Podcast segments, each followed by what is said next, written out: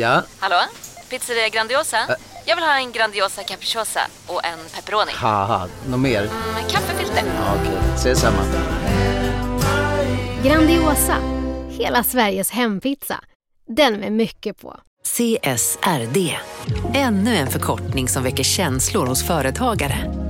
Men lugn, våra rådgivare här på PWC har koll på det som din verksamhet berörs av. Från hållbarhetslösningar och nya regelverk till affärsutveckling och ansvarsfulla AI-strategier. Välkommen till PWC. Hej, Synoptik här.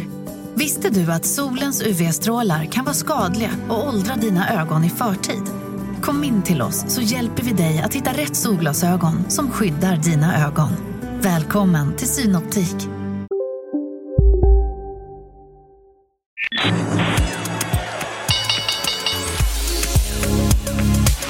Det här är Affärsvärlden Magasin med Helene Rådstein. Hej och hjärtligt välkomna till podden Affärsvärlden Magasin. Jag heter Helene Rådstein och just nu har jag klivit in på hotellfastighetsbolaget Pandox kontor i centrala Stockholm. Och här ska jag träffa Lia No som är relativt nytillträdd vd för Pandox.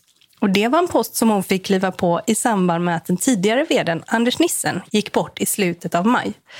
Men även om hon är ny vd så är hon en riktig veteran inom Pandox där hon har varit CFO sedan 2007. Tack för att jag får komma hit. Ja, tack! Välkommen! Du är ganska ny på vd-posten här och jag vill börja med att eh, beklaga sorgen här för Anders Nissens bortgång. Jag förstår att ni har jobbat nära ihop. Ja, tack. Jag har jobbat i 15 år i bolaget som CFO. Klart som CFO jobbar man ju väldigt nära vdn. Så eh, ja, en uh, ofattbar sorg. Uh, väldigt hastigt och i den förbaskade covid-sjukdomen, här på att säga. Ja. Så det, ja, det är vi hemskt ledsna för. Han blev sjuk och allt gick ganska snabbt. Ja, det, det, det går ju, det, det är ju den eländiga sjukdomen, det går ju ganska snabbt. Och han insjuknade egentligen strax efter vår kvartalsrapport i Q1, i, precis i slutet av april, där början av maj. Och gick bort sen 30 maj. Så det var på en månad egentligen. Jag intervjuade honom för eh, i maj 2020 och det som slog mig mitt under brinnande coronakris var ju en otrolig optimism som han ändå mm. hade. Det kändes nästan som han inte riktigt trodde på vad han såg på något sätt, eller? Nej, det, alltså, optimistiskt snarare handlar om som honom och hela vår företagskultur. Vi är ju ganska framåtlutande, energiska, snabba, försöker hitta liksom, möjligheter i allt, försöker hela tiden förbättra oss. Så jag tror inte man ska säga att det är någon, det, det, det är någon eh, förnekelse av det hela, tvärtom. Vi har jobbat stenhårt med pandemin och pandemins effekter. Men snarare än liksom att, att se, synas, en närvarande ledarskap helt enkelt. Innan du svarar på hur det blir annorlunda med dig som vd på Pandox, kan vi inte bara sätta Pandox lite i en kontext? Ni finns ju på eh, vad är det, 90 marknader. Kan, kan du berätta lite? Vi är ett av eh, Europas ledande största hotell hotellbolag, alltså ägare av hotellbolag. Och vi driver också en del bolag, men vi äger alltid eh, bolag. Och vi eh, grundades 90, 1995 från fastighetskrisen, bankkrisen då. Eh, jag började här 2007, så jag var inte med då i början. Vi har idag 156 hotell, över 35 000 rum. Vi finns i 15 länder med mer än 90 olika städer. Vi äger alltid hotellen eh, med, med, och oftast hyr vi dessutom ut dem. Men i vissa fall så äger vi också och driver dem själva, det vill säga under någon franchise eller managementavtal eller egna brands. Eh, så, så vi, vi jobbar inom hela värdekedjan inom, inom hotell och det kan vi jäkligt bra. Mm, ja. Och det kan bli jäkligt bra. Och man kan säga då, ni hyr ut då till olika hotelloperatörer och det är ganska många. Men framförallt så är Scandic väl er största hyresgäst, är det så? Vi har ju två, som sagt. dels har vi det vi kallar fastighetsförvaltning och sen har vi egen drift. Och i fastighetsförvaltningen som består av 85 procent kan man säga av våra hotell så äger vi och hyr ut. Eh, och, och utav de 135 hotell som vi hyr ut så har vi tre ja, vi har ju 60 eller 70 procent av dem hyr vi ut till Scandic, Fatal eller Leonardo Jurisin. Det är tre stora varumärken som sagt som finns i Norden och det finns i Tyskland och det finns i England. Mm. Och Scandic är vår största, men, men mycket i paritet med även de här övriga Leonardo Jurisin. Också de längsta som ni har hängt ihop med längre. För eh, de andra kom in lite senare med de, ett stort förvärv. De andra kom in senare. Och sen har vi ju, så vi jobbar ju tillsammans med Radisson, vi jobbar tillsammans med Hilton, vi jobbar ju tillsammans med över 30 partners och brands. Choice i... Absolut. Så vi har ett uh, tiotal hotell med Choice, framför allt i Norge men även i Sverige. Så mm. olika där. Mm. Absolut. Mm. Elite, vi jobbar, ja, det finns många vi jobbar med. Mm. Och även om det kan gå jäkligt bra så kan det också gå jäkligt dåligt. Som när coronakrisen kom, då var ju ni i den mest kanske utsatta branschen utav alla, besöksnäringen. Eller? Ja, besöksnäringen överhuvudtaget, in, hospitality-industrin i USA, oavsett, eh, oavsett om man nu är, man kanske blivit ännu mer drabbad om man haft konserter och kulturliv, evenemang, men som drabbats av restriktioner. Mm. Och, och, vår affärsmodell har, är ju att vi finns i många länder eh, med, med, hotell som liksom över, en, över en konjunktur, så även om det skulle liksom vara en sämre konjunktur på, på, på, i ett land så ofta så utjämnar det sig. Eh, det som har gjort att den här pandemin, har, eller den här pandemin, den här krisen har varit ovanlig eh, är ju att alla marknadskrafter har ju egentligen på något sätt eh, satts åt sidan på grund av att då regeringar och man har satt in restriktioner. Mm. Behövliga, säkert många eller mesta, men, men likväl, vilket gör att det har varit omöjliggjort egentligen för, för, för eh, ja, mötesdeltagare att ha större möten, för kulturevenemang och sånt driver ju hotellnätter också. Plus att många, eller hem, arbete om hemmajobb och distansering och sånt där. Så det har ju drabbat hela vår, vår, äh, vår bransch. Då. Mm. Absolut. Och också liksom direkt. Alltså, direkt ja. och på dagen. Så vi, vi, vi sagt att på 19 dagar gick vi från, om man tittar på vår aktiekurs då, från all time high till all time low. Så vi tittar i februari så låg vi på 219. Nu är inte aktiekursen det som är så väldigt intressant för ett bolag, utan vi, vi, för oss är det viktigt att driva vår story eller affärsmodell. Men vi gick från 19 dagar till all time, från all time high då till all time low på en värdering på 52 kronor. Och det, det är ju snarare en panik. Eh, panik alltså det, det, är ju snarare marknaden som då... Mm, svårt att se vad som händer, oro och en panik, panikreaktion kan man säga. Då.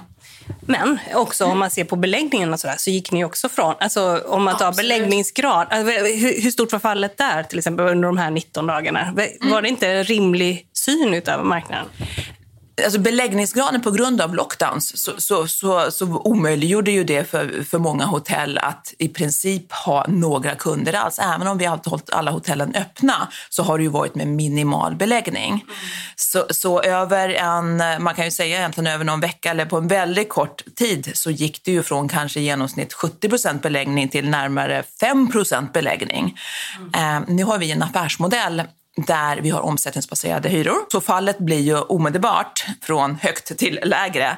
Men i en majoritet, eller många fall, så finns det också en miniminivå som ligger väsentligt under, eh, kanske ligger på 60-70 procent av som sagt marknadshyran, men som ligger under som sagt den nivå som var innan pandemin då, men som ändå möjliggjort för att vi ska ha ett, liksom ett, att kunna betjäna våra lån, betala våra räntor. Du, jag ser, det är en hund här som vill komma in. Jag vet, får jag släppa in honom? Ja, det, det, det är din hund? Det är min hund. Ja. Han, eh, han är med mig nästan alltid. Ja. Och, och vad heter hunden? Hej. Hunden heter Dexter. Dexter? Ja. Och just idag har vi faktiskt tre hundar på kontoret. Det brukar vara allting från noll till fem, sex hundar. Um, så vi tycker det är trevligt. Det funkar. Och för han, han går bara runt här helt enkelt just nu? Just nu han, han vill gärna vara i närheten av mig. Uh, han springer ibland till köket, hittar lite småsmulor. Han skulle kunna äta ihjäl sig om han nu fick det. Ja. Men nej, han chillar omkring. Ja. Varför det såg lite hjärtskärande ut när han står och tittar in genom glasrutan. Mm.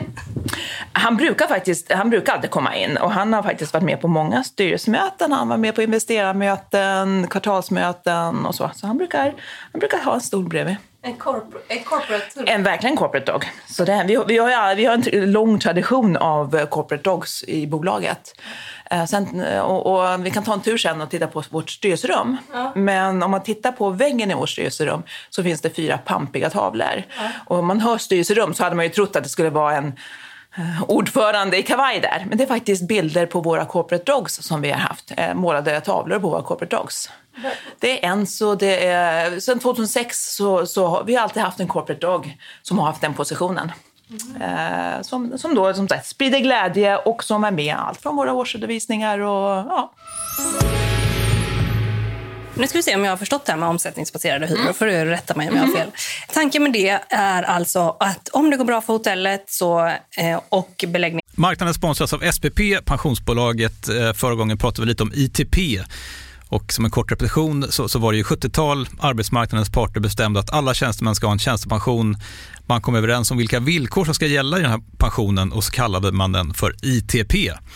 Så jobbar man idag som tjänsteman i ett företag med kollektivavtal, då har man förmodligen den här pensionen, ITP-pensionen. Eh, och det är ju så att man kan påverka eh, den här pensionen, hur den är placerad. Vart femte år så gör nämligen Collectum, som de heter, en enorm upphandling där olika pensionsbolag kan ansöka om att få förvalta eh, de här pensionerna. Och SPP är ett av bolagen som valdes ut i den senaste upphandlingen. Och sen kan du som pensionssparare välja eh, vilket av de här olika pensionsbolagen som, som då ska få ta hand om dina pengar.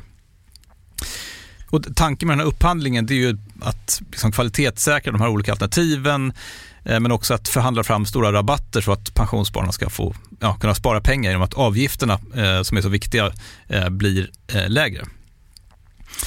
Och vill man välja någonting i ITP-systemet då finns det en relativt ny sajt som heter avtalat.se. Ehm, där kan man gå in och se hur sin ITP-pension är placerad. Jag gjorde det häromdagen faktiskt. Ehm, idén är att hälften av pengarna alltid ligger i något som kallas för traditionell försäkring. Det här gjorde vi ett avsnitt om i podden Kapitalet nyligen eh, som vi kallade världens bästa sparform. kan man lyssna på om man är intresserad. Eh, den andra halvan eh, den kan man också lägga i en traditionell försäkring eller så kan man placera det i något som kallas för fondförsäkring. Eh, SPP som sagt eh, var ju ett av de fåtal bolagen som valdes ut i den senaste upphandlingen och de finns med som alternativ både med en traditionell försäkring och med eh, fonder. Så det var en liten bakgrund till ITP-systemet. Vill man läsa mer om det här eller typ kolla hur ITP-pensionen är placerad, eh, kanske göra förändringar, då går man in på avtalat.se Eh, men tack säger jag till SPP som vill göra oss människor mer medvetna om hur enormt viktig pensionen är för oss som en framtida lön, men också som en positiv kraft i samhället eh, och förstås för att ni möjliggör eh, den här podden Marknaden ökar så får också Pandox som är fastighetsägare ta del av det. Alltså om det går bra för ett Scandic-hotell så får man ta del av det. Och Det skapar incitament för er som fastighetsbolag att ha fina hotell och utveckla hotellen och göra dem härligare. Är det, har man förstått det rätt? Ja, absolut. Så, så omsättningen, det kan vara beläggning eller det kan vara pris, men det är ju egentligen intäkterna. Så en, en, procent av intäkterna betalar operatören för att få bedriva verksamhet. Så, egentligen, så man hyr ju en lokal kan man säga, då, eller man, där man har sin verksamhet för att möjliggöra att kunna driva hotell. Och eh, då finns det ett gemensamt intresse av att det ska gå bra för det hotellet, att det vitaliseras, att man gör rätt investeringar, eh, man segmenterar och allt möjligt. Man delar ju både uppgång och risk till skillnad mot när man har fasta avtal. Vad har man då för någonting? Det kan ju vara olika, men det vanliga är att man, alltså, vi har ju 25-åriga avtal eller 20 år, vi har långa avtal och eh, avtalen, eh, som sagt, omsättningsbaserade, oftast med en garanti. Sen finns det ju många som har motsvarande avtal fast där en fast nivå. Mm. Så, så, så, det kan vara att man betalar x kronor per år istället för att vi, vi får x procent av den omsättning som operatören får. Vad ligger procenten på då? Hur ser det ut? Och det är väldigt olika. Det är olika från hotell till hotell, från operatör, från, från land. Är det hemligt lite? Hemligt och hemligt, det är, väl, det, det är ju marknadsdrivet och det är klart att det är dyrare att hyrorna i Stockholm är ju dyrare än vad de är i Skövde. Priserna man får ut från kund är betydligt högre i Stockholm, Amsterdam, Dublin än vad man får från Skövde eller Mora eller vad det nu är. Så det är marknadsanpassat. Men det här innebär ju också att man blir mer liksom sammanflätad. Och sen så slår krisen till och eh, ett företag som Scandic har haft jättestora problem. Man, man har gjort emissioner och försökt ta in pengar och sådär. Jag hörde utav eh, någon att ni har varit eh, ganska hårda i förhandlingarna. Vad säger du om det? Jag skulle inte hålla med om det. Alla har ju blivit drabbade. Vi har blivit drabbade. Vi har tappat en tredjedel av vår omsättning. Vi har normalt sett ett kassaflöde på 2 miljarder och som, i, som eh, under 2020 var, ja, det var positivt men det var bara, bara ett par hundra miljoner. Så det är klart att det är ett avbräck för alla. Och alla har behövt jobba med sina banker, med sina ägare på olika sätt och vis. Eh, operatörerna är ju de som fått stöd. Eh, det har ju inte fastighetsägarna fått. Och sen i kombination med att, eftersom vi har den här modellen med omsättningsbaserade hyror, så är ju det automatiskt en rabatt man har gett. Det är inte rimligt att, att man kan liksom gå från att man ska betala hela, för trots allt fastigheten eh, är ju den som kostar att ha om bankerna krävde. Så från dag ett, eftersom man har en omsättningsbaserad modell, så gav vi ju indirekt en rabatt på kanske allting mellan 30 till 50 procent. Och vi har ju många hotell där det helt rörliga, eh, rörliga avtal. Eh, och där har ju som sagt, där har ju varit, eh, ja, har, har, har, man ju blivit av med hela kostnaden under den här perioden. Vi har dessutom jobbat väldigt nära med alla operatörer med att hjälpa dem med ett kassaflöde med deras betalningsvillkor. Eh, det gjorde vi redan från dag ett. Eh, med att istället, normalt sett om man betalar hyra, då gör du säkert på din egen lägenhet eller om, om, om, om du bor i bostadsrätt eller hyresrätt, så betalar man ju förväg. Vi jobbar och jobbade med operatörerna med att hjälpa dem att liksom betala betala i efterskott, att göra avbetalningsplaner och vi har fortfarande en skuld till, till vissa operatörer som löper på 650 miljoner som vi har hjälpt dem finansiera. Så vi har ju hjälpt så mycket vi kan. Hur har relationerna påverkats framöver? Eller vad har ni lärt er utav den här krisen som har varit och är och kanske fortsätter? Vi vet ju inte riktigt. Mm. Så bra som det ser ut nu vad det gäller återhämtning så har det inte gjort på 18-20 månader. Så det ska vi väl egentligen säga, även om vi på något sätt inte är ute ur pandemin. Eh, och, och de här nya varianterna, de är tråkiga, men vi ser dem mer som lite gropar på vägen. Det kanske är två steg framåt, ett steg bakåt. Men, men återhämtningen har ju visat sig vara snabbare och starkare än, än vad man vågat tro till en början. Sen har pandemin pågått mycket längre än vad någon kunde egentligen föreställa sig. Vad det gäller samarbetet och vad man har lärt sig, igen, det är väl att eh, vi har lärt oss att det som har varit väldigt viktigt, det, för det första är det organisationen, eh, hur man liksom tar tag i saker, hur snabbfotad man är, eh, hur man vågar trots allt vara positiv och planera för en återhämtning. Vi har också lärt oss att så fort restriktionerna minskar så återkommer eh, kunderna eh, väldigt snabbt. Så när det var, såg som värst ut, då skulle ingen resa, affärsresan skulle vara helt dött, alla skulle sitta på Zoom-möten och sitta hemma. Eh, och, och, så fort restriktioner vi märkte det först 17 maj när eh, UK var först ut och eh, säga att man i, början, i mitten av sommaren skulle häva alla sina restriktioner. Här vi såg här i Sverige, eh, successivt har ju det lättats, eh, november här sist, så återkommer ju både Eh, det internationella fritidsresandet, det, det, det, inhemska fritidsresandet återkommer alltid först. Sen så kommer businessresandet och sen som internationella resandet, möten och grupper. Och det kommer tillbaka väldigt snabbt. Så affärsmodellen har ju har i alla fall lärt mig alltså, som varit väldigt robust. Alltså den, den, den är bra i goda tider och, den, och den skyddar Pandox eh, men också rimlig eh, mot operatörer i dåliga tider. Om vi då pratar om återhämtning mm. så sa du nu här, det är inhemskt resande, det är internationellt resande och man kan också dela in i fritidsresenärer, alltså leisure säger man väl i branschen? Ja, men precis. Ja. Domestic leisure. Uh, domestic leisure. Ja. ja.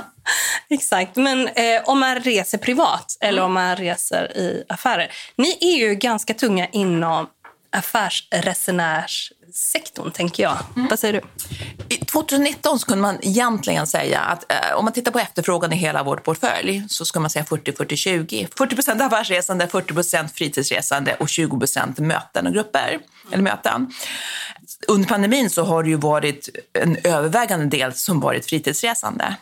Våra hotell är ju normalt sett relativt stora, minst alltså genomsnitt 230 rum, affärshotell men som också eh, har en efterfrågan från fritidsresande och har, ett möte, har som sagt en möteskapacitet. Så den dynamiken gör ju att man kan fylla hotellen både på, på, på veckodagar och helger och liksom översäsonger. För om man ska säga några typiska hotell. Vi sågs ju på er hotellmarknadsdag mm. på ert hotell Hilton Slussen. Det är väl ett hotell man kan nämna. Ni har ett hotell i Alvik här i Stockholm. Precis. Va- vi har eh, Scandic eh, Park på Karlavägen. Vi har Scandic Malmen eh, på Södermalm. Medborgarplatsen. Det är väl de mest centrala, Stockholms-centrala hotellen vi har. Sen finns vi i Star Sollentuna, vi har Alvik, vi finns i Södertälje, eh, Järva krog. Vi, vi finns på, jag tror vi har 13 hotell i Stockholm med omnejd kan man säga. Då. Och om vi säger Göteborg så finns ni på Avenyn till exempel, vet jag. Precis, park, Elitpark i Göteborg och sen har vi mm, ett, ett fyra, fem hotell också. Och i Malmö på Stortorget, säger man Kramer? Kram? Kramer. Kramer. Absolut. Ja, ja, ja. Eh, och så finns det vid Lilla Torg eh, och sen så finns ni också vid Segervång som är en förort till, till Malmö.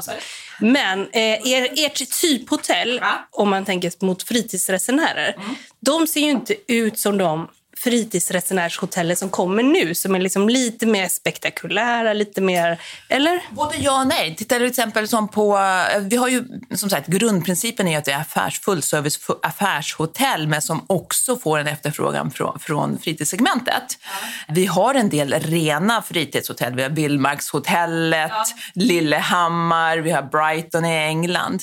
Men till exempel ett hotell kan också vara som The Hotel i Bryssel, ett fantastiskt hotell där vi får liksom delegationer från USA och från regeringar, eh, ett affärssegment, men som också är ett väldigt chict hotell. Man, eh, som sagt, många kommer dit på helger. Så det är en blandning egentligen.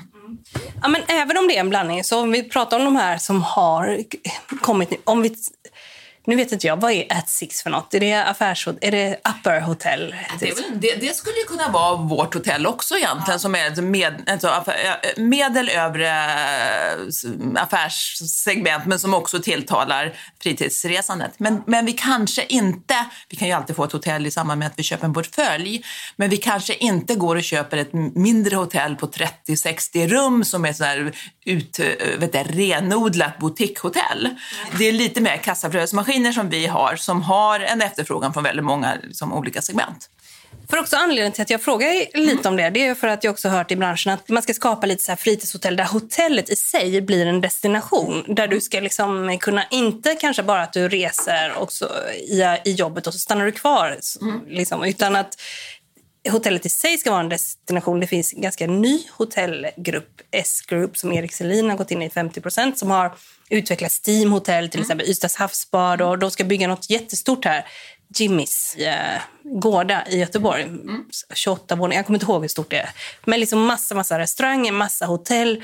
Så som man pratar kanske lite om köpcentrum förr, tycker jag man pratar om hotell nu som en upplevelse. Eh, vad, vad, vad tänker du om den trenden? Alltså, det finns ju väldigt många olika trender och framförallt fanns det väldigt många olika trender som redan startat långt innan pandemin. Eh, och, och, och det, som, det som är mer likt, alltså som passar mer in i den portfölj vi har, som vi tittar på, det kan ju vara som sagt lite mer, det kan vara extended stay, som du säger. Från hållbarhetsperspektiv så kanske man i framtiden försöker planera sitt resande, att man kanske reser färre gånger men stannar längre, att man kan ta lite större rum när man tar familjen över helgen eller vad det nu kan vara. Eh, och, och, och det finns ju många olika trender så att säga. Men det är väl närmare där vi har vårt intresse. Om ni ska göra några affärer, vi kommer komma in på det alldeles strax, då kommer ni fortsätta titta på de här liksom, ungefär de här typhotellen som vi har pratat om nu. Alltså även ifall det finns några Vildmarkshotellet och sådär som vi pratar om Det, det, det, den affärsmodellen som sagt, det, det är ju det, affär, alltså ett, ett, ett hotell som talar till många segment. Sen kan det ju alltid finnas alltså det trender och allting från hållbarhet till hur man reser. Men, men det vi har gjort tidigare eh, är vi i princip sett där vi tittar vidare. Och gärna, gärna, vi är inte rädda, vi ser ju gärna, 85 procent av vår portfölj är ju regionella hotell, eh, vilket har varit fantastiskt bra i samband med pandemin. För det regionella resandet där man även kan komma med liksom bil, med tåg från ett hållbarhetsperspektiv, men också som har en dynamik mer lokalt och inte behöver vara ett internationellt resande. Vi är ju bara till en mindre del beroende av transatlantiskt eh, liksom, resande. Och med regionell, eh, då är det inte bara just till exempel Skövde sådär vi pratar om. Nej, nej, utan det är Tyskland och sådär också? Vi pratar England. Vi köpte dryga 20 hotell här i slutet av 2017 tror jag var. Och det är ju Manchester, det är Birmingham, det, det är Skottland, det, det är Irland. Och det är en blandning, men det är framförallt mycket, det är mer beroende av Premier League eh, och fotbollen, eller på att säga, än internationellt resande, om man ska säga lite skämtsamt. Om man tittar på mesta av de, den regionella efterfrågan som finns så är det ju i, i, i nästan alla städer i Sverige så är ju liksom 8-9 hotellnätter av 10 är ju svenskar som bor i Sverige. Det är, det är affärsmän som reser, det är svenska bolag, det är svenska bolag som kanske har bjudit in någon, men det är som sagt ett regionellt och inhemskt efterfrågan som driver det. Eh, marknaden sponsras av Karla. Eh, vi pratar ju en hel del om bilar här på kontoret. Eh, Karla har ju skapat, skulle jag säga, det som är standarden för hur man idag köper och säljer bilar på nätet. Eh, kort bakgrund bara. Eh, karla säljer och leasar begagnade elbilar eh, och laddhybrider på karla.se. Alltså en helt digital upplevelse. Och man har gjort det här med ett nästan maniskt fokus på vad en bilköpare faktiskt behöver. Jag gjorde ju en intervju med en av grundarna, Patrik Illerstig, i marknaden här eh, ganska nyligen, daterad 25 mars, om man vill lyssna på den. Eh, men där berättar han hur de kom in i det här lite från vänster för att försöka uppfinna hela den här liksom bilköpupplevelsen från början. Och de har idag, vilket är rätt otroligt, 4,8 i betyg eh, på Trustpilot. Jag, jag har sett många företagssidor på Trustpilot, men det här är nog bland eh, det bästa jag någonsin sett faktiskt. Man kan sälja bilen till Karla också. Då går man in på karla.se, delar lite info om bilen, sen får man en gratis värdering och ett bud. De hämtar bilen helt gratis i hela Sverige och så har man pengarna på kontot i samma stund som de hämtar bilen. Det är grymt. Eh, så ska du köpa en ny bil eller sälja din gamla, eller båda delar för den delen, gå in på karla.se och eh, kolla. Alltså karla.se och Karla stavas med C. Tack så mycket till Karla. Du lyssnar på Affärsvärlden Magasin med Helene Rådstein. Men tror du att eh, det här klassiska konferens eller affärsresandet Tror du att det kommer tillbaka? Man ska inte underskatta den dynamik och energi som man får genom att träffa folk. Direkt när restriktionerna ändrades, så, så på hotellen, så, så, allt från mindre möten till större möten för folk att träffas. Både kunder men även träffas internt det tror jag absolut kommer tillbaka och kanske ännu mera när man faktiskt inser att det var inte så jättekul att sitta på ett Zoom-möte eller sitta inlåst hemma utan den dynamik och det man får och när konkurrenterna är ute och reser så måste man också vara ute och resa och träffas. Mycket av resandet drivs ju också av, alltså det är inte bara möten, men det, kan, eller det är mässor, det är konserter, det är evenemang eh, och det är viktigt för folk tror jag och det kommer kanske vara ännu viktigare i framtiden. Jo men det kan jag också tro, eller man ska säga. Men är det, men är det någonting som ni ser, alltså när du blickar, ni har eh, med just affärshotell och man tittar också klickar på bilderna på olika hotell så är det ofta ganska stora konferensrum.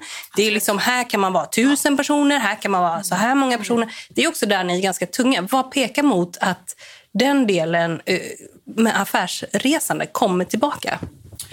Mm, så fort restriktionerna minskade så har ju affärsresandet kommit tillbaka. Om man såg att Stockholmsmässan öppnade ju här i oktober. Fort man öppnade så, så eh, jag tror någon security-mässa eh, eller någonting så blev det fullbokat till och med med köer. Allt som öppnar är ju efterfrågan på. Det är svårt att i viss mån både på hotellrum och vissa konferenser så, så, det, så det, det bokas på. Scandic tror jag sa i samband med sin kvartalsrapport här att de 70 procent av möteskapaciteten var tillbaka. Det är klart att när det krävs ett mötesdeltagande som, där det, från länder som fortfarande har restriktioner så är det ju en dämpande effekt. Det är fortfarande lite krångligt. Behöver man PCR-test? Är det någon karantän? Det har ju en dämpande effekt. Men så fort man slipper de här restriktionerna så bokas ju på och bokas upp väldigt mycket möten. Det tar lite längre tid att boka upp allt som har blivit inställt under 2020 och 2021. Det, eh, släpps ju på successivt, men det tar ju tid att även planera större konferenser och kongresser och mässor. Kan du förklara lite varför det är bra att ha stora hotell? Jag kollar på ett i Montreal. Det var ju nästan 600 rum till exempel. Och vad sa du, 230 är snittet. 230 är vårt snitt. Ja, men många tycker jag, när man tittar i Sverige, så är det ju runt 300, sådär lite upp och ner. Ja. Men, ja. Och det är lite olika. Hade du, nu har inte vi några hotell i USA, men titta där så finns det ju drakar på flera tusen rum så att säga. Och det är klart att de, ju större hotell man har och, har man, och, och, och möjligheter med större ballrooms och anläggningar, då kan man ju ta större grupper och få mer, större affärer helt enkelt. Det finns ju en, en, en effektivitet i att ha stora hotell. Det- är mer lönsamt att ha stora hotell. Ja, absolut. Du får en lönsamhet, du får en effektivitet i det hela. Och det är också, om man pratar om lönsamhet så är det också om man, man har RevPAR, pratar man om i er bransch. Och då är det också olika för affärsresenärer. Därför är det ganska bra med affärshotell va? kontra fritidsresenärer. Eller är det för enkelt att säga så? Ja, det kan ju vara det. Det beror igen på vilket hotell och var vi är i världen. Men RevPAR, det är ju beläggning eh, gånger pris. Så, och det kan ju vara så från tid till annan att, att beläggningen eh, driver intäkter och att man kanske rabatterar mera eh, eller att, man, att det är högt upp i konjunkturcykeln så att man kan ta mer högre priser. Och det vi sett i pandemin är ju att även om beläggningen varit låg så har priserna vidmakthållits väldigt mycket. Så det har inte varit så att folk, alltså, så fort man kan resa har man velat resa om man har varit villig att betala för det. Sen finns det en segmentering på varje hotell och det är klart att eh, det är allting från grupper eh, beroende på om cruise kanske har, har avtal som är lägre än internationellt resande. Det, det, det är ju en segmentering och generellt sett är vi internationellt affärsresande betalar vi mer än genomsnitt fritidsresandet. Mm. Om man då inte adderar kanske då någon upplevelse att du ska... Ja, eller hur? Ja, och tittar du på hotell som har en, en mer uttalad fritids betoning eller med boutiquehotell, ja då kan du ta ut betydligt högre priser. Så det, det, det är en revenue management på det hela. Revpar har ju även innan pandemin och efter pandemin nu alla dagar så är de ju olika för olika hotell i olika städer i olika, länder. Och olika dagar, absolut. Så det är klart att det, det är dyrare att bo på hotell i centrala London eller Paris eller Dublin än det är i i regional, kanske regionella städer. Sen kan det finnas olika, även där skillnader. Till Som, som har Berlin är ju en stor marknad men som har ganska låga priser. Det vi sett i pandemin är ju att egentligen generellt sett överallt eh, och framförallt där det har varit eh, eh, stort alltså fritidsresande, inhemskt resande, till exempel i Norge, där är priserna all time high. De är priserna högre än de var innan pandemin. Norrmän är ju normalt sett kanske nettoresa, att man reser utomlands mer än man, man är hemma. Nu så har man varit hemma och rest och är villig att betala för det. Eh, ekonomin, förutom hospitality-industrin, så har ju resten av, av, av ekonomin gått väldigt bra. Eh, så folk har mer pengar än någon, någonsin. Man har inte kunnat resa, man kan inte köpa lika mycket saker och man mm, spenderar mer, mer pengar på upplevelser och hotellnätter, long weekends och vad det nu är. Så priserna har nog upprätthållits och i viss mån till och med varit bättre än tidigare. Även om beläggningen såklart saknar då business-segmentet och internationella segmentet eh, mycket. Alltså folk har ju inte bott på hotell för att de inte har fått det. De har inte fått resa med sina jobb. De har liksom, de, de, och när de får resa så reser de. de försök i somras att få tag i ett hotell. Alla hotell vad det gäller Ystad eller Lillehammar eller liksom, har ju varit fullbelagda. Efterfrågan har varit konstant och kanske ökat nästan. Efterfrågan på inhemska hotell har ju varit eh, stor och, är, och, och det har ju som sagt, man bara att resa, det har inte varit den här prispressen. Och sen har det varit kombination också med att hotellen har inte Alltså man behöver inte konkurrera om beläggningen på det sättet. Om man har hållit, kunnat hålla priserna uppe, eh, eller kunnat hålla priserna på, man har inte behövt rabattera. Det var någon som sa att nu tittar man inte bara på RevPar utan nu så tittar man också på hela hotellet. För att på ett hotell så är ju en del rummet eller som man drar in pengar på och en del, och ganska stor del, det är ju det som man drar in på annat håll. Hyra per kvadratmeter tror jag. Kan det stämma? Ja. Man tittar jättemycket på det istället för RevPar. Hur, hur tänker ni?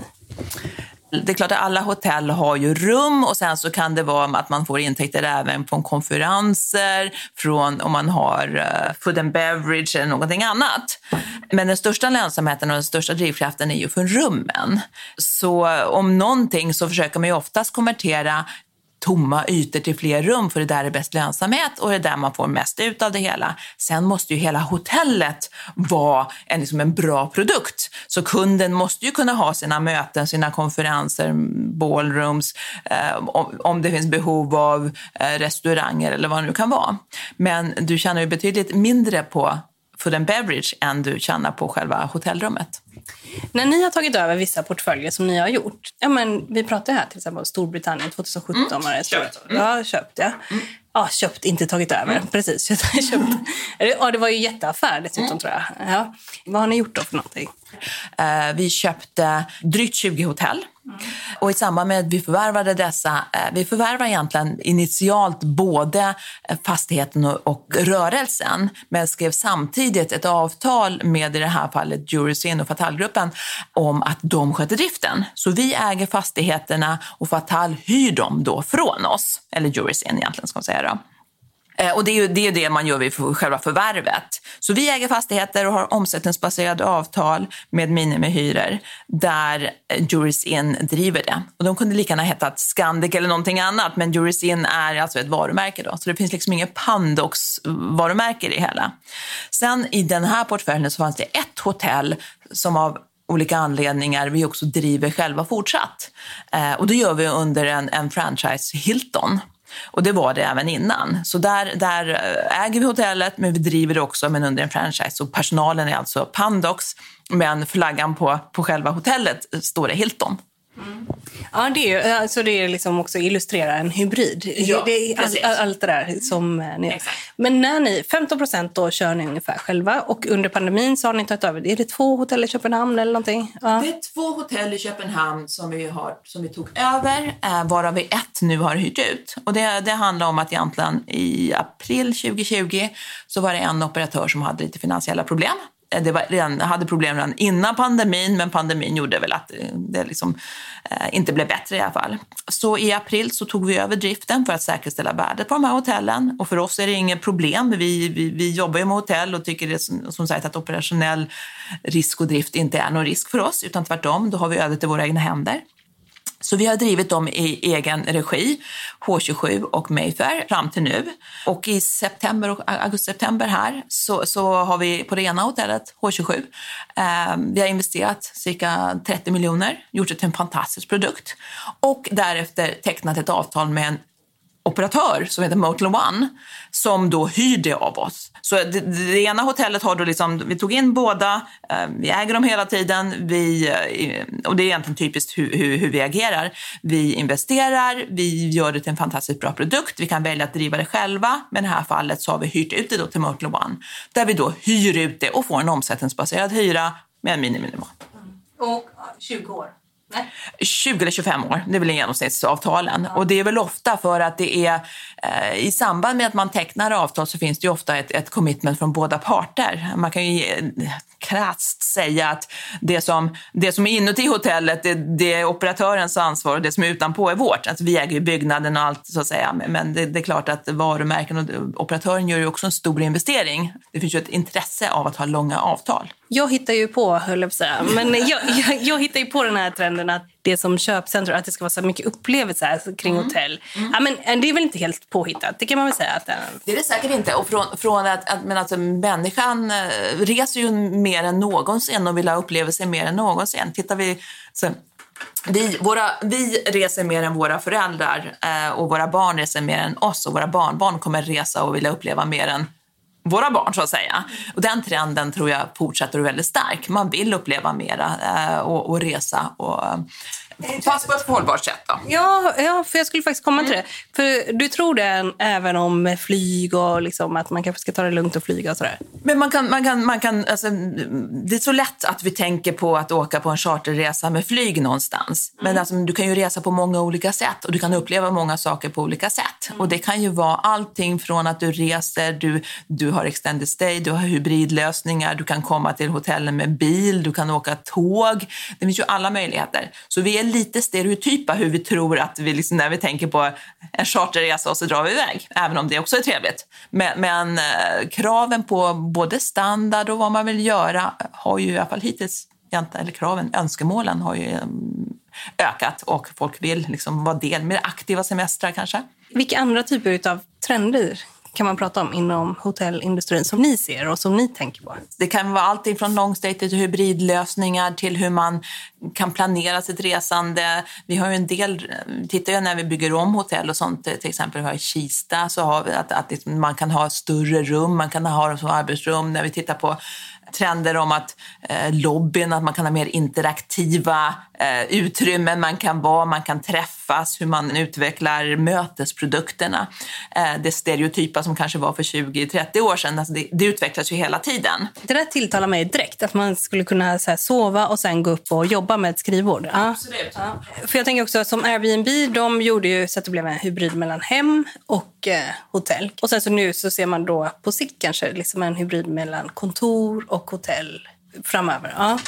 Kan man tänka, och så får vi se vad det tar vägen, eller? Absolut. Och det finns ju coworking och det finns liksom många, många olika trender som finns i det hela. Så, så, ja. Vad säger det om hotellfastigheten som liksom fenomen? Kan man prata om det för all framtid, tror du? Eller har, är det något ni diskuterat? Hotellfastigheten, tror jag, om, om man tänker på den, har ju en viktig plats. Det har, det, en fastighet har ju, sitter ju, är där den är och, och har, är som en mötesplats och som, som sagt, det är viktigt att det utvecklas som en energidrivande mötesplats. Oavsett om man nu bor där, om man kan ha möten, om man har, kan stanna där längre och hur man utvecklar den. Jag är övertygad om att om man tittar på till exempel eh, travel spend, och det har man även sett en del, del analyser ut, framförallt i USA, hotellspend av total travel spend kommer säkert vara en större del på grund av att man kanske bor längre, man reser färre gånger kanske, men man stannar längre, man utvecklar produkten på ett annat sätt. Pandox har ju uppstått ur en kris, kan man säga, ekonomisk kris med Securum och allt vad det var där, 95. 95 ja. Och man har genomlevt en rad kriser och man har också gjort affärer när det har varit kriser många gånger. Vad tittar ni på nu? Finns det några planer om att eh, köpa någonting? Eller, ja, hur, hur ser eh, transaktionsläget ut? Eh, under pandemin så har det gjorts extremt lite transaktioner. Om man jämför med 2019 till 2020 så gjordes det extremt lite. 2021 ser betydligt bättre ut än 2020. Men det är ju många som kanske väntat på att sälja, man har inte behövt sälja. Banker och kapitalmarknader har funnits. Så, så det har inte varit några så kallade distressed assets ute. Eh, det finns mer pengar än någonsin, räntorna är låga, det finns en aptit, folk vill liksom ha avkastning på, sina, på sitt kapital. Så det har inte funnits några rena bargains det är inte där vi, vi, vi letar, utan vi eh, letar alltid efter intressanta förvärv. Eh, vi tycker om om det är lite komplicerat, för då får vi det förhoppningsvis något billigare. Det kan vara operativ risk, att man kanske behöver ta över, göra någonting, investera. Och om man konkurrerar mot mer passivt kapital som inte har den här hotellkunskapen så är det klart att det är där vi gör vår största insats. Och, och, vi ser att det kommer ut mer och mer. Eh, många har väntat. Eh, vi ser att det kommer ut ryktesvägen mer 2022 än 2021. Och tittar ni på nya marknader eller tar ni det lugnt nu i eh, pandemins era? Under pandemin har vi ju tagit det lugnt, för där har det varit viktigt att fokusera. Det är ju ingen som har vetat hur länge det här tar och det är ingen som fortsatt vet hur lång tid det här tar.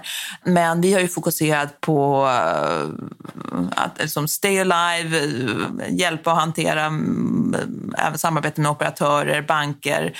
Så vi har inte gjort något förvärv under 2020 2021 hittills. Vi är ganska små där vi är. Att vi tittar på hotell för hotell. Det är inte så att vi behöver vara x procent i någon, i någon marknad. Vi är relativt små, även om vi har 156 hotell, om man skulle titta på hur många hotell vi äger i Tyskland, England eller ens i Norden.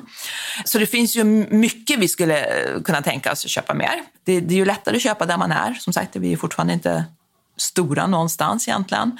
Eller närliggande marknader egentligen. Och det kan ju alltid vara att det är en portfölj, att det kommer någon, något land till. Men vi, vi, sista transaktionen har ju varit i England, eller UK, Irland, Tyskland, eh, även Österrike, Holland, Belgien. Jättegärna i Norden, fast i Norden har det varit lite dyra, dyrt. Ja, det har det? Ja. ja. Varför? Relativt sett har det ju varit en, en mindre transaktion i Norden än eh, utanför Norden. Och det är väl kanske för att eh, menar, det är större marknader, det, är mer, det görs mer transaktioner och då, då, då, det finns mer behov även av fonder att, liksom, att, att äh, sälja, göra transaktioner, hitta. När jag var här på er hotellmarknadsdag, mm. som ni ju har haft jätte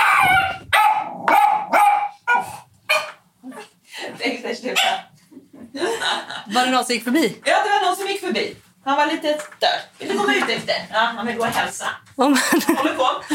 får du vakna till. om man känner jag hoppar till lite Ja, grann. verkligen. Ja, ja. Eh, när det var er hotellmarknadsdag så eh, hörde man ju mycket norska. Och nordiska tycker jag också man hör. Danska som pratar svenska och sådär. Och ni har ju stora norska ägare och framförallt Christian Ringnes då till exempel. Och sen så finns det två Sundt från, eh, som också är en... Precis, familjen Sundt. Och eh, sen är det väl AMF är väl också däremellan. Ja, men precis. Men, men eh, historiken är ju att Pandox mm, grundades ju 95 eh, och börsnoterades, om jag inte missminner mig, 97. Eh, gick på börsen första gången. Sen blev man utköpt från börsen av just familjen, eller av Egendomsspar eh, och familjen Sunt.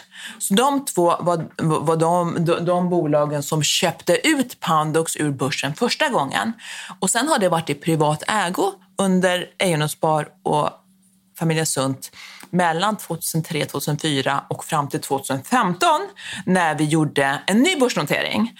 Och då eh, så, men vi tog inte in nya pengar utan eh, existerande ägare Endospar och Sundt sålde ut cirka, eh, nu kommer jag inte ihåg exakt om det var 40 procent av, av sitt ägande. Och det är klart att de står ju kvar, eller 25 procent av, av, av, det kapitalet fortfarande och är våra väldigt eh, uppskattade huvudägare fortsatt. För han också, eh, Egendomsspar, det är ju hans verk, eh, Ringnes det. verk.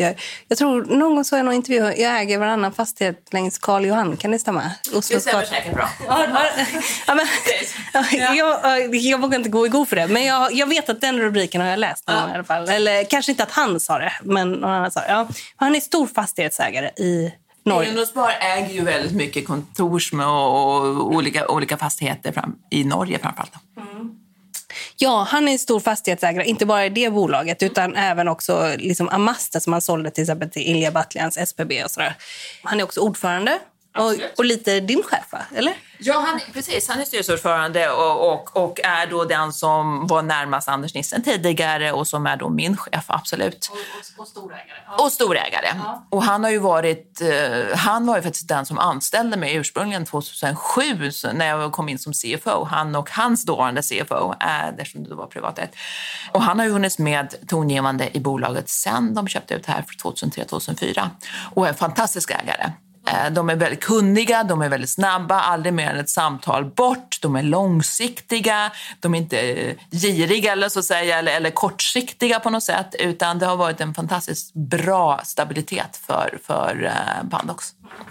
Hur stort ägande har du själv i Pandox? Jag har cirka 25 000 aktier. Och vad står kursen nu? Kursen stod i morse tror jag i 130 och sånt där. Ja. ja Helt okej. Helt okej. Men det, det är en bra... halvering. Ja. Ja, det, det, det, det, vår, vår, vår substansvärde ligger på dryga 170. Så vi, är, han, eh, vi handlar ju fortfarande till en rabatt. Vad, vad, vad tänker du om det? Är det orättvist att ni handlas till en rabatt? Eller kan man förstå det utifrån rådande läge som finns just nu?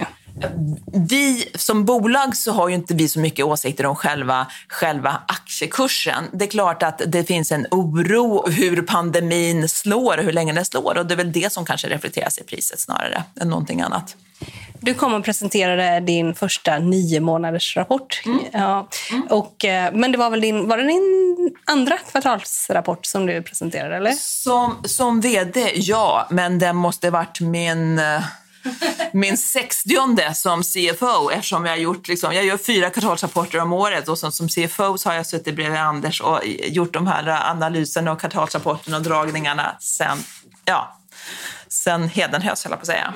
Vi har ett år där första och andra kvartalet fortfarande var väldigt tyngda av restriktioner, var lockdowns. Så vi, vi, restriktionerna i UK så, så, så gick man ju som sagt ut 17 maj och sa att restriktionerna skulle lyftas. Och direkt såg man en, en eh, fantastisk återhämtning. Självklart inte än tillbaka riktigt på 2019 års nivåer, men ändå en snabb återhämtning. Och sen har ju det successivt ändrats, eh, eller liksom förbättrats. I Q3 som enskilt kvartal så ser vi ju att den återhämtning har varit stark. Om vi 2020, tredje kvartalet, låg på en omsättning på, på 20, 25, 30 procent så låg vi i Q3 2021 på 55 procent. Så det är dryga 20 procentenheter högre, vilket är då den, som sagt, den förbättring efter att vaccinationsprogrammen är, är igång, restriktionerna börjar, börjar minska. Year to date så är ju rapport, det är väldigt svårt att jämföra för igen, vi har ett första och andra kvartalet där, där många av våra marknader, eller nästan alla marknader har varit med recessioner och lockdowns. Just på grund av vår affärsmodell så har vi ju ett, ett, ett kassaflöde som är balanserat eh, eller har liksom precis positivt eh, under 2020 och som har klarat efter att vi har betalat hyror och omkostnader. Och under 2021 eh, så har ju nästan alla operatörer visat ett positivt kassaflöde och positivt resultat. Och det, eh, som sagt, och det har ju vi också då haft än mera. Men du, hur, hur kommer det sig att eh, den här intäkten från fastighetsförvaltning, om man ser till nio månader, så mm. minskar det ändå eh, lite grann med 100 miljoner ungefär. Någonting. Va, va, va, hur kommer det sig? Precis. Då måste man komma ihåg att pandemin slog till i slutet av mars 2020. Så Q1 2020, om man, om man jämför Q1 2021 mot 2020, så var ju 2020 ett vanligt år för två och en halv månader. Pandemin kom i slutet av första kvartalet. Så man jämför lite äpplen och bananer och det, det är svår, svår materia att jämföra med. Vi gick ju in i 2020 på samma nivå som 2019, men störtdök sista delen av mars och april framöver. Och, och det menar du, det förklarar också driftnettot, att det också var eh, liksom lägre? Ja, ja, okay. Så jämför du liksom lika för lika, om du börjar jämföra kvartal för kvartal, mm. uh, så om man bortser från första kvartalet då, så är andra kvartalet, tredje kvartalet en, en mycket starkare återhämtning. Just på grund av vaccinationsprogrammen, restriktion, restriktionerna släpps mer och mer och att återhämtningen är på väg. Om fem år, vad har hänt med Pandox då? Om fem år så är vi förhoppningsvis ännu bättre och ännu vackrare än vi är idag. Eh, ja, men vi, vi har en affärsmodell som vi tror på och vi önskar ju liksom fortsätta på den väg vi är. Och den största skillnaden då mellan dig och Anders Nissen, vad är det för någonting? Anders Nissen är en fantastisk ledare och är och den anda finns ju kvar och vi lever ju som sagt och försöker utveckla den företagskultur och eh, den affärsmodell vi har. Det finns alltid saker man kan göra bättre. Eh, det vore ju tjänstefel av mig. Jag har jobbat här i 15 år och tyckt att någonting var väldigt fel. Utan eh, Anders gick ju bort tragiskt på grund av eh, covid. Eh, men det finns ju alltid saker man kan göra bättre. Jag är kanske mindre sentimental vad det gäller enskilda hotell. Vi kommer alltid hålla på med hotell, men jag kanske är mer öppen ibland för att se vad finns det för alternativ om det är någon på kanten. Man kan alltid utveckla det på olika sätt. Värdetillväxt som sådant. Eh, men, men eh, stort, i stort så är, det, så, så är det samma väg som vi har haft tidigare och som varit väldigt framgångsrik. Alltså, generellt sett, det är väl snarare ska man säga, evolutionen, revolution. Vi kommer att göra saker bättre, vi kommer att göra saker, fortsätta förbättra som vi alltid har gjort. Mm.